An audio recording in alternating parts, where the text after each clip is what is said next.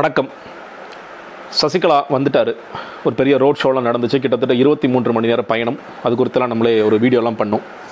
சசிகலாவுடைய வருகை குறித்து. அதற்கு பிறகு அரசியலில் என்னென்ன நடக்கக்கூடிய வாய்ப்புகள் இருக்குன்னா தொடர்ச்சியாக சில யூடியூப் பேட்டிகளும் நான் கொடுத்துட்ருக்கேன் ஒரு மிகப்பெரிய ஒரு கேள்வி எழுந்திருக்கிறது. குறிப்பாக சசிகலா தரப்பிலிருந்து அமமுக தரப்பிலிருந்து. தினகரன் அவர்கள் வந்து நீங்கள் தேர்தலில் போட்டிடுவீங்களா? அப்படின்னு கேட்கும் பொழுது நான் ரெண்டு தொகுதியில் போட்டிடலான் இருக்கேங்க ஒன்று ஆர்கே நகர்லையும் இன்னொன்று சவுத் மக்கள் வந்து நிறைய கேட்டுகிட்டே இருக்காங்க அங்கே நில்லுங்கன்னு சொல்லிட்டு அதனால் ரெண்டு தொகுதியில் போட்டிடுவேன். சசிகலா அவங்க போட்டிடுவாங்களா? சசிகலா போட்டிடுவாங்களே அது என்ன பிரச்சனை இருக்குது அவங்களும் போட்டிடுவாங்க. அப்படின்னு சொல்லி சொல்லிட்டார். நல்ல ஞாபகம் இருக்கும். நீங்கள் சசிகலா அவர்களுக்கு தண்டனை விதிக்கப்பட்ட பின்பு மிகப்பெரிய பேசு பொருளாக மாறியது. சசிகலா அவர்கள் நான்காண்டு காலம் சிறை தண்டனை விதிக்கப் போகிறார். அதை தொடர்ந்து அவங்க ரிலீஸ் ஆன நாள்ல இருந்து அடுத்த ஆறு வருஷத்திற்கு போட்டியிட முடியாது. ஆக மொத்தம் பத்து வருட காலத்திற்கு சசிகலா அவர்களால் எந்த தேர்தலிலும் போட்டியிட முடியாது. சட்டமன்ற தேர்தலில் பாராளுமன்றத்தில் போட்டியிட முடியாது. இது வந்து ஏற்கனவே இருக்கிற மக்கள் பிரதிநிதித்துவ சட்டத்தில் இருக்கிற சட்டப்படி இது நடக்காது அப்படின்னு சொல்லி சொல்லிட்டாங்க. ஆனால் இப்போ வந்து தினகரன் எப்படி சொல்கிறாரு சசிகலா அவங்க வந்து போட்டியிடலாம்னு சொல்லி சொல்கிறாரு அப்போ அவர் சொல்கிறது சரியாக தவறா? இப்போ அதுக்கு போகிறதுக்கு முன்னாடி இந்த சட்டங்கள் குறித்து கொஞ்சம் தெரிஞ்சுக்கிட்டு போனோம்னா நமக்கு இன்னும் யூஸ்ஃபுல்லாக இருக்கும் அப்படிங்கிறனால அதில் வந்து இந்த செக்ஷன் எயிட் தான் ரொம்ப முக்கியமானது. அதுதான் மெயினாக டிஸ்குவாலிஃபிகேஷன் பற்றி பேசுது. அவன் யார் யாரெல்லாம் டிஸ்குவாலிஃபை பண்ணலாம். அந்த தேர்தலில் போட்டியிடாத வண்ணம் செய்யக்கூடிய சட்ட விதிகள். அதில் வந்து ஒரு நாலு செக்ஷன் இருக்குது அதில் அந்த மூன்றாம் section eight three subsection three அதுதான் என்ன சொல்லுதுன்னு கேட்டிங்கன்னா இந்த மாதிரி யாராவது கன்விக்ட் ஆனாங்கன்னா கன்விக்ட் ஆனாங்கிற பொறுத்து இரண்டு வருடத்திற்கு அதிகமாக சிறை தண்டனை விதிக்கப்பெற்றால் நல்லா அந்த பாயிண்ட் நோட் பண்ணிக்கோங்க. இரண்டு தண்டனைக்கு மேலாக சிறை தண்டனை விதிக்கப்பெற்றால் அவர் வந்து தண்டனை அனுபவித்து விட்டு தண்டனை அனுபவித்த காலத்திலிருந்து அது ரிலீஸ் ஆன காலத்திலிருந்து ஆறு வருட காலம் அவரால் தேர்தலில் போட்டியிட முடியாது என்கிறதான் விதி. இதுதான் மக்கள் பிரதிநிதிடம் ரொம்ப நாளாகவே சொல்லிட்டு இருக்கு இதில் எட்டு நாலு ஒன்று இருக்குது அந்த எட்டு நாள் என்ன சொல்லிட்டு இருந்துச்சுன்னா ஒருவேளை இவங்க அப்பீல் பண்ணுறாங்க இவங்க வந்து யார் வந்து தண்டனைக்கு உள்ளானாங்களோ அவங்க ஒரு மூணு மாதத்துக்குள்ள அப்பீல் பண்ணிட்டாங்க அப்படின்னா அவங்க வந்து இந்த டிஸ்குவாலிஃபிகேஷன் வந்து பொருந்தாது அப்படின்னு ஒரு முரணான எட்டு மூணுக்கும் எட்டு நாளுக்கும் பார்த்தீங்கன்னா ஒரு பயங்கர முரண் இருந்தது. அதுதான் உச்சநீதிமன்றம் ஜூலை ரெண்டாயிரத்தி பதினாலில். இது என்ன லூசுத்தனமாக இருக்குது ரெட்டை எட்டு நாளை தூக்குன்னு சொல்லிட்டு அடித்து துரத்தி விட்டாங்க. அதனால் எட்டு மூணோட இப்போ செக்ஷன் முடிஞ்சிருச்சு. இதற்கு அப்புறம் எட்டு ஒன்று எட்டு ரெண்டு என்னங்கிறது நம்ம பார்க்க வேண்டியதாக இருக்குது எட்டு ஒன்று என்னன்னு கேட்டிங்கன்னா இது எந்தெந்த மாதிரியான குற்றங்கள் அப்படின்னு பார்க்கும் பொழுது எட்டு ஒன்றில் சொல்லப்பட்டுள்ளது ப்ரொடெக்ஷன் ஆஃப் சிவில் ரைட்ஸ் அதாவது திண்டாமை போதித்தல் போன்ற குற்றங்கள். சுங்கவரி சட்டத்தின் கீழ் தடை செய்யப்பட்ட பொருட்கள் ஏற்றுமதி இறக்குமதி அன்லாஃபுல் ஆக்டிவிட்டிஸ் அதாவது சட்டத்திற்கு புறம்பான காரியங்கள் செய்கிறது. அப்புறம் வந்து இதெல்லாம் இருந்தது. இதில் திரு வாஜ்பாய் அவர்கள் இரண்டாயிரத்தி மூன்றாம் ஆண்டு சில சட்ட திருத்தங்களை கொண்டு வரார் நீங்கள் மக்கள் புரிந்த சட்டம் பார்த்தீங்கன்னா நிறைய அமெண்ட்மெண்ட்ஸ் எல்லா சட்டங்களுக்கும் நிறைய அமெண்ட்மெண்ட்ஸ் வரும். அதே மாதிரி இந்த மக்கள் புரிந்த சட்டத்துக்கும் நிறைய அமெண்ட்மெண்ட்ஸ் வந்திருக்கு. ரெண்டாயிரத்தி மூணில் வாஜ்பாய் அவர்கள் ஒரு சட்ட திருத்தம் கொண்டு வரார் அதில் வந்து மூணு விஷயங்கள் அந்த எட்டு ஒன்றில் சேர்க்கிறார் நான் சொன்னேன் இல்லையா அந்த அன்லாஃபுல் ப்ரொடக்ஷன் ஆக்டிவிட்டீஸ் அப்புறம் அன்லாஃபுல் ப்ரொடக்ஷன் ஆக்டிவிட்டீஸ் அப்புறம் வந்து சிவில் ரைட்ஸ்லாம் சொன்னேன் இல்லையா அதில் மூன்று விஷயங்கள். ப்ரிவென்ஷன் ஆஃப் சத்தி இந்த சதி சம்பந்தமான குற்றங்கள் செய்தால் அவர்கள் ப்ரிவென்ஷன் ஆஃப் கரப்ஷன் ஊழல் சார் ஊழல் ச- ஊழல் தொடர்பான குற்றங்கள். மூன்றாவதாக ப்ரிவென்ஷன் ஆஃப் டெரரிசம் ஆக்ட் அதாவது பயங்கரவாதம் அல்லது தீவிரவாதம் சார்ந்த குற்றங்கள். இந்த மூன்று குற்றங்களையும் உள்ள சேர்த்து அதில் என்ன பண்ணுறாருன்னா அவர் இந்த குற்றங்களும் சேர்த்து இந்த எட்டு ஒன்றில் செஞ்சிருக்கிற குற்றங்களுக்கு வெறும் ஃபைன் மட்டும் குற்றம் கோர்ட் வந்து சில நேரங்கள் ஒரு அபராதம் மட்டும் விதிப்பாங்க. அபராதம் மட்டும் விதித்தால் அந்த அபராதம் விதித்த நாளில் இருந்து அந்த கன்விக்ட் ஆன அந்த அபராதம் விதித்த நாளிலிருந்து அடுத்த ஆறு வருட காலத்திற்கு அவர் தேர்தலில் போட்டியிட முடியாது. ஒருவேளை சிறை தண்டனை விதித்தால் இதே மாதிரி சிறை தண்டனை விதித்தால் ஒரு ஒரு வருஷம் சிறை தண்டனை விதிக்கிறாங்க. இந்த ரெண்டு வருஷத்துக்குள்ளே சிறை தண்டனை விதிக்கிறாங்கன்னா அந்த ஒரு வருஷத்துக்கோ இல்லை ரெண்டு வருஷத்துக்குள்ளேயே இருக்கிற சிறை தண்டனையை முடித்து விட்டு அதற்கு பிறகு வருகிற அடுத்த ஆறாண்டு காலத்திற்கு உங்களால் தேர்தலில் போட்டியிட முடியாது அப்படின்ட்டு ஒரு சட்ட திருத்தத்தை இரண்டாயிரத்தி மூன்று வாஜ்பாய் அரசாங்கம் கொண்டு வருகிறது. இதே சட்ட திருத்தத்தை இரண்டாயிரத்தி பதினைந்தாம் ஆண்டு நம்ம மோடி கவர்மெண்ட் ரெண்டாயிரத்தி பதினாலு வந்தாங்க இல்லையா? அவங்க என்ன பண்ணுறாங்கன்னா ஒரு புதிய சட்ட திருத்தம் இந்த ரிப்பீலிங் அண்ட் அமெண்டிங் ஆக்ட் ரெண்டாயிரத்தி பதினஞ்சு. நிறைய தேவையில்லாத சட்டங்கள் நிறையா இருக்குங்க. நிறைய அப்போ நான் உங்களுக்கு ஞாபகம் இருக்கலாம். மோடி வந்து நிறைய தேவையில்லாத சட்டங்களை தூக்கிட்டாருங்க. சும்மா தேவையே இல்லாமல் பல சட்டங்கள் அமெண்ட்மெண்ட்ஸ் எல்லாம் போட்டு போட்டு ரொம்ப கான்ஸ்டியூஷனை காம்ப்ளிகேட் பண்ணி வச்சிருக்காங்க. அந்தளவுக்கு மோசமாக இருக்குது இருக்கு அப்படின்னு சொல்லிட்டு அவர் தூக்குகின்ற பல சட்டங்களில் இந்த வாஜ்பாய் கொண்டு வந்தார்லே அந்த மூன்று விஷயங்கள் சேர்த்து தூக்கிடுறார். இந்த ப்ரிவென்ஷன் ஆஃப் கரப்ஷனை தூக்கிறாரு இந்த ப்ரிவென்ஷன் ஆஃப் சத்தியை தூக்கிறாரு ப்ரிவென்ஷன் ஆஃப் டெரரிசத்தையும் தூக்கிறார் இந்த மூன்று எட்டு ஒன்றுலேருந்து தூக்கு அதற்கு அவசியம் இல்லை. அதனால் நீங்கள் வந்து ஃபைன் போட்டு அடுத்த ஒரு ஆறு வருஷம் இல்லை வந்து அந்த ரெண்டு வருஷத்துக்குள்ளே இருக்கிற சிறை தண்டனை போயிட்டு வந்து அடுத்த ஒரு ஆறு வருஷம் அந்த ப்ரொவிஷன்ஸ் எல்லாமே தூக்கப்படுகிறது நீக்கப்படுகிறது. பட் ஸ்டில் எட்டு மூணு வந்து ஆதி காலத்தில் இருந்து இருந்தது. அது தொடர்ச்சியாக இருந்து கொண்டிருக்கிறது. அப்போது இரண்டு வருடங்களுக்கு மேலாக சிறை தண்டனை நீங்கள் பெற்றால் நீங்கள் வந்து அடுத்து அந்த சர்வ் பண்ணிவிட்டு அடுத்த ஒரு ஆறு வருஷம் தேர்தல் போட்டியிட முடியாது அப்படிங்கிறது இப்பொழுது சசிகலா அவர்களுடைய விஷயத்துக்கு வந்தால் சசிகலா பற்றி சொல்லும் பொழுது அவர் சொல்கிற இல்லை அமமுக சில பேர் சொல்கிற உதாரணம் யாருன்னு கேட்டிங்கன்னா இப்போ கரண்ட்டாக இருக்கிற சிக்கிம் சிஎம். இவர் பேர் வந்து கோலே கோலேங்கிற ஷார்ட் ஃபார்ம் அவர் வந்து பிரேம் சிங் தமாங்கிறது அவருடைய முழு பெயர் இவரை தான் கா காமிக்கிறாங்க. இவர் என்னங்க அப்படி செஞ்சார் அப்படின்னு கேட்டிங்கன்னா இவர் இருந்த கட்சி அதாவது முதல்ல இருந்த கட்சியின் பேர் வந்து Sikkim Democratic Front. Sikkim Democratic Front தான் கிட்டத்தட்ட ஐந்து முறை ஆட்சி வைத்தார்கள் அங்கே இவங்க கிட்ட ஒரே ஒரு பார்ட்டி தான் சிங்கிள் பார்ட்டி தான் அப்போஷன்லாம் கிடையாது. அவங்களே வந்து தொடர்ச்சி ஜெயிச்சுட்டே இருப்பாங்க. ஸோ அவங்க தான் ரீஜனல் பார்ட்டியாக ரொம்ப ஸ்ட்ராங்காக ஸ்ட்ராங் ஹோல்டில் இருந்தாங்க.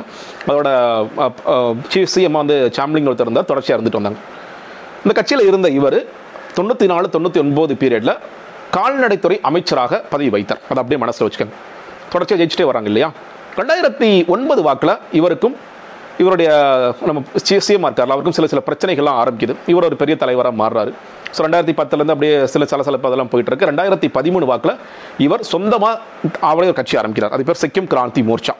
சிக்கிம் கிராந்தி மோர்ச்சா ஆரம்பித்து அதற்கு பிறகு அவர் வந்து வெவ்வேறு தேர்தலில் போட்டியிட்டார் இதற்கு முன்னாடி இந்த சிறு சிறு சண்டைகள் ஆரம்பிச்சது ரெண்டாயிரத்தி ஒன்பதில் சண்டைகள் ஆரம்பிச்சது இல்லையா?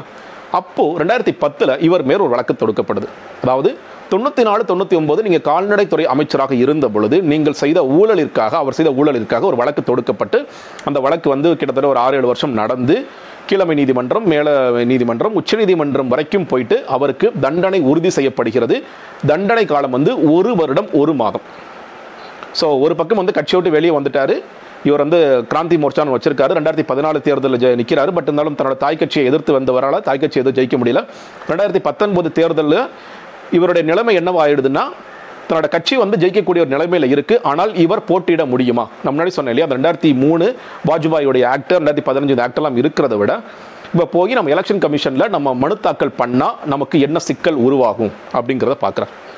இந்த பக்கம் நீங்கள் வந்து பாஜக என்ன பண்ணுறாங்கன்னா ஸ்மார்ட்டாக நீங்கள் ரெண்டாயிரத்தி பதினாறுலேருந்து நார்த் ஈஸ்டர்ன் ரீஜனில் இருக்கிற எல்லா கட்சிகளையும் ஒன்றாக இணைத்து ஒரு கொடையின் கீழ் கொண்டு வந்து காங்கிரஸ் இல்லாத காங்கிரஸ் இல்லாத கட்சிகளாம் ஒன்றாக இணைத்து அவங்க போகிறதுக்கு அவங்க உள்ளே போகிறதுக்கு பல வழிகள் இருக்குல்ல அதை ஒரு வழியாக முயற்சி பண்ணி சிக்கிம் சிஎம்மாக இருக்கிறவட்ட ஒரு ரிலேஷன்ஷிப்பை ஏற்படுத்தி ரெண்டாயிரத்தி பத்தொன்பதில் நம்ம ரெண்டு பேர் கூட்டணி வச்சுக்கலாங்கிற அளவுக்கு பேசி முடிக்கிறாங்க. ஆனால் சிக்கிம் சிஎம் வந்து ஒத்துக்க மாட்டேன் இல்லைங்க. நாங்கள் வந்து ரீஜனல் பார்ட்டி தான் இங்கே இருக்குது நீங்கள் வந்து தேசிய கட்சிக்கு வேலை இல்லை அதனால் உங்களை கூட்டணி வச்சுக்க முடியாதுன்னு சொல்லிட்டு. அவங்களும் வந்து ரெண்டாயிரத்தி பத்தொன்பதுல இவங்க ஜெயிப்பாரான்னு தெரியல. ஏன்னா சிக்கிம் கிராந்தி மோர்ச்சால இவர் கொஞ்சம் நல்லா வளர்ந்து வராரு. மக்கள் மத்தியில் பெரிய ஆதரவு இவருக்கு இருக்கு. அப்போ இவர் ஒரு ஜெயிப்பார். இவர்கிட்ட போய் கூட்டணி பேசுறாங்க.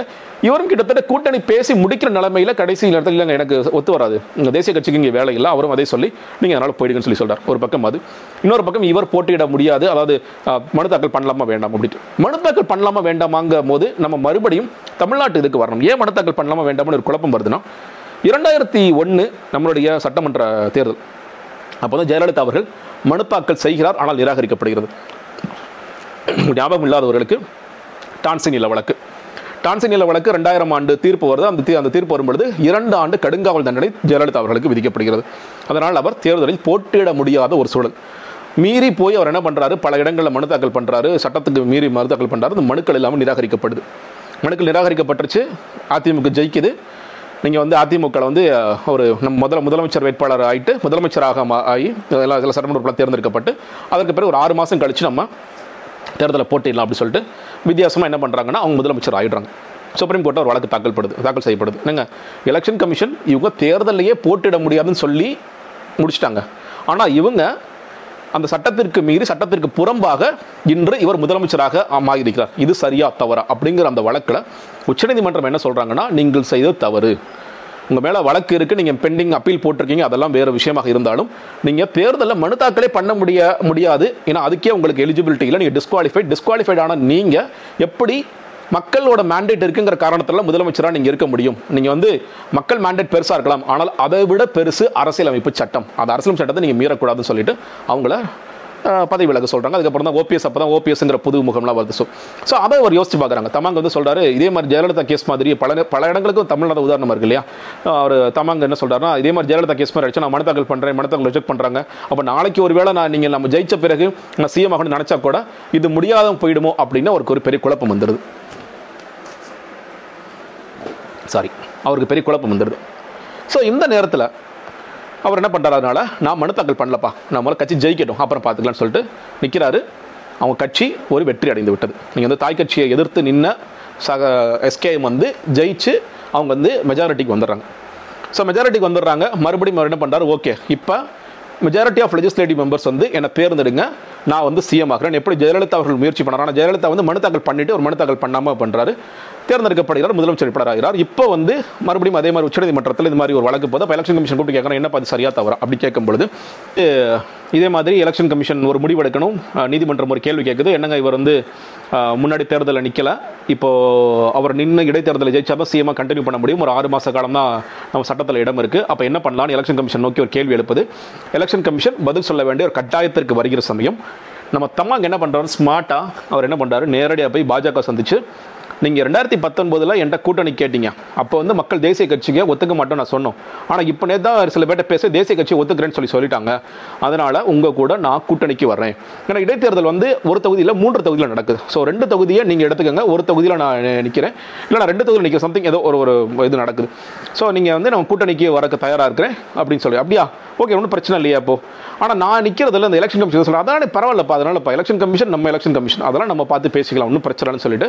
அடுத்த நாள் எலெக்ஷன் கமிஷன் என்ன சொல்கிறாங்கன்னா உடனடியாக இந்த இரண்டாயிரத்தி மூன்று சட்டம் இரண்டாயிரத்தி பதினைந்து சட்டம் அது தூக்கப்பட்டது நீக்கப்பட்டது பல விதிகள் எங்களுக்கு வந்து ஆர்டிகல் பதினொன்று ஒரு பவர் கொடுத்துருக்கு. அந்த பவர் என்ன சொல்லுதுன்னா நாங்கள் ஒருத்தருடைய டிஸ்குவாலிஃபிகேஷன் டிஸ்குவாலிஃபிகேஷன் வந்து நாங்கள் டிசைட் பண்ணலாம். அவர் தண்டனை காலம் இதுவா அதுவா ஒரு ஒரு வருஷம் ஒரு மாதமா இல்லை ஒரு வருஷம் ஒரு மாதம் கழிச்சு ஆறு வருஷமாங்கிறதெல்லாம் டிசைட் பண்ணுறதுக்கு அதிகாரம் எங்கள்கிட்ட இருக்குது அந்த அதிகாரத்தை நாங்கள் பயன்படுத்தி தமாங் அவர்கள் இடைத்தேர்தலில் நிற்பதற்கு நாங்கள் வழி கொடுக்கிறோம்.